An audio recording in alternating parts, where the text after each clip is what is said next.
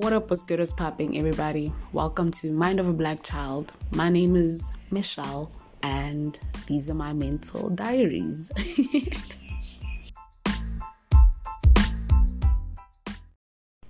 Princess treatment for me is such a dear and close topic to my heart because I really identify that topic and that treatment specifically with my father. Uh, I believe I was very fortunate to have a present black father as a child and present willingly so. So nothing ever felt forced. If anything, everything felt natural and genuine.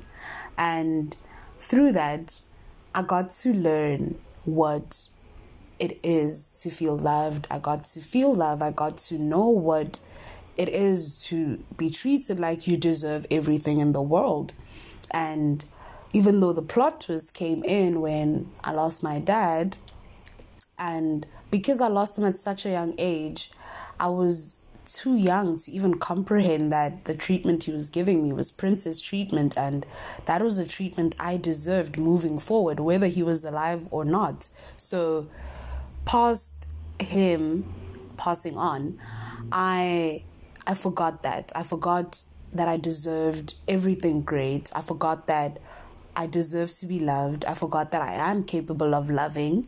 And I forgot that it was okay to be sensitive. I thought that I needed to be hardcore and I thought that I needed to be cold. I need I don't need to show emotion because my place of safety is gone and what I thought was normal was now gone and it was a very foreign time for me and i still believe it still is because one thing i always say is that i don't think you come back from losing a parent especially one that you're close with one who's possibly even your best friend.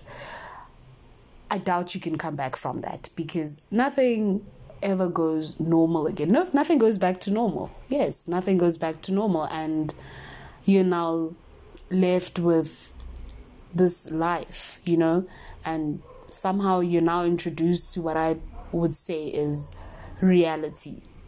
Even though reality, the word itself, the explanation, I, I do believe it's subjective depending on who's using it. So, yeah, I was sort of just taken into reality after losing my dad and I forgot what it meant to deserve things or to be loved or to even think that you deserve love and Therefore, as a result, I believe I took on so many relationships and friendships and took on so many people in my life in general that did not serve me and did not make the little girl in me happy. That little girl that my father was nurturing, she was not happy with the people that she was attracting in her life, but at the time she she didn't know what it was that was wrong. You know, she, if anything, I thought I was the problem, you know?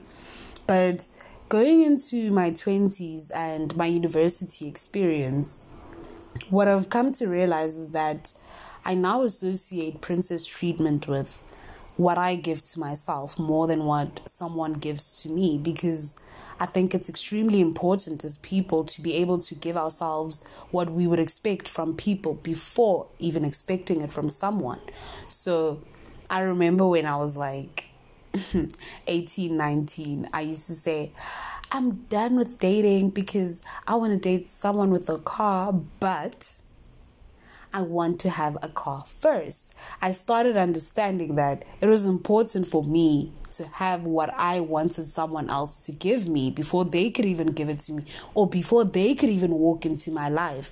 I need to have it. Or I need to be in a place where I can acquire it without pressurizing the next person to keep giving me that, you know?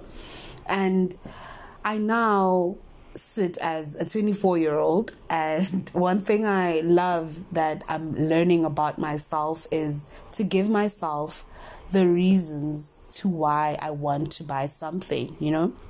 Because because of, because princess treatment is associated with materialistic stuff i think for me that was the easiest way into settling into reminding myself that i am a princess in the most literal way possible and I deserve everything great. Nothing short of greatness, you know?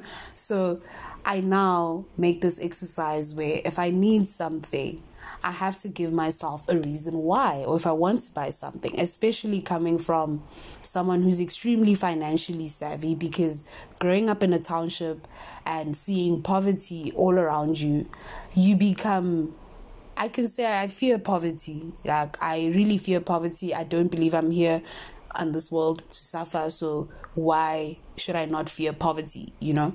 So because I fear poverty so much, I became such a financially savvy person from the moment I was in university. I became so financially savvy that it became difficult for me to even get myself a pair of flip flops if it did not make financial sense to get it. Even if those flip flops would have made me happy and there was no financial reason behind it, I would not get it.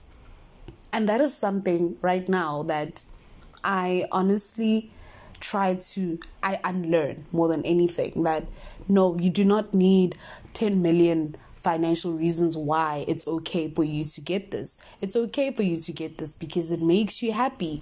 And who exactly does it make happy in you? The adult you or the inner child in you? And one thing I love is that my reasons are always associated with the inner child in me. And that is extremely important now for me, for those reasons to be associated with that inner child because that inner child feeds into how I process things as an adult. There is no way that the inner child in me could be unhappy, sad, and as an adult, I process things and I'm okay with things in the most healthiest way possible. I need to, I now understand that I need to heal the inner child in me. I need to give that little girl that slab of chocolate when she's checking out at the grocery store because that's what makes little Michelle happy. And I hope you guys can take something away from this recording and this episode that in everything that you do, please make your inner child happy because that is probably the happiest you you will ever encounter in anything that you do. So yeah that is really it from me in this episode and in this season. I really enjoyed recording these episodes short as they were. I really did enjoy them and i hope you guys also enjoyed this entire season and yeah from me, Michelle, Mind of a Black Child. I am signing out for the last time on this season, up until season two, ladies and gentlemen. I love you so much. Always and forever and infinity, baby. Let's take it to the top.